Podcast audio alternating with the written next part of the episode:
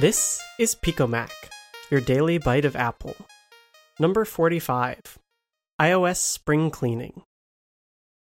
I'm the kind of digital pack rat who preserves everything possible. On the desktop, with each upgrade, storage size gets closer to infinite, and storage cost gets closer to zero. Not so on iOS, where storage sizes have slowly crept upward, and the relatively flat folder structure limits how much stuff you can squirrel away out of view. I've maintained data continuity on my iPhones going all the way back to the 3G by doing an encrypted iTunes backup and restore with every new device.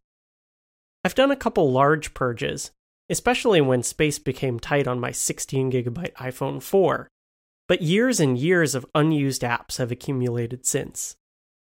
It was well past time to clean house again. I made another full backup, of course, and entered wiggle mode.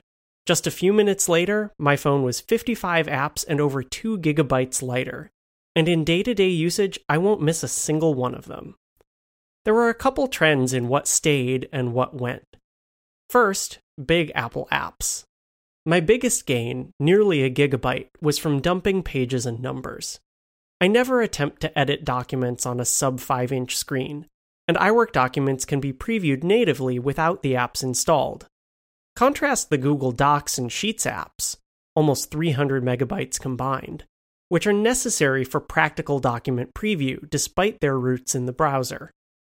Keynote also got a reprieve for its remote features, which I use infrequently but find indispensable. Next, AV silos. I consume most of my media on iOS in a couple apps. An app just for my hometown NPR station, obviated by TuneIn, which I now mostly play on the Amazon Echo. The iTunes Festival app, probably dead, subsumed into Apple Music, and a better experience on the Apple TV anyway. A few big platform apps made the cut, like NPR One, SoundCloud, and the Bandcamp app, all of which surpass their web counterparts in some way. Next, weather overload. Many beautiful weather apps sprung up when Forecast.io made their data freely available. Unfortunately, I find that data unreliable where I live, so I only kept first party Dark Sky, and only for its minimalist widget. I still need a folder for what's left, thanks in part to Weather Underground and Storm's split personality and the undeletable Apple offering. And last, games. Games used to be the biggest space hog on iOS, but with many apps nearing 100 megabytes, they're closer to average now. Still, I parted with all but a few favorites. Some I rarely play but view as classics Tilt to Live, Puzzle Juice, Threes, some are discontinued, so I have to preserve them. Flight Control and Burning Monkey Puzzle Lab are gone even from the purchase tab in the App Store.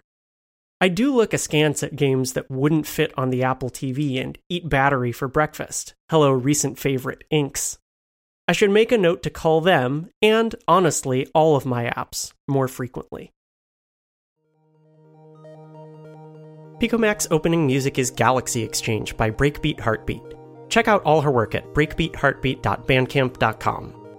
If you have feedback, you can get in touch with me at ecormany on Twitter. That's E C O R M A N Y. And for updates, you can follow at underscore picomac. Thanks for listening.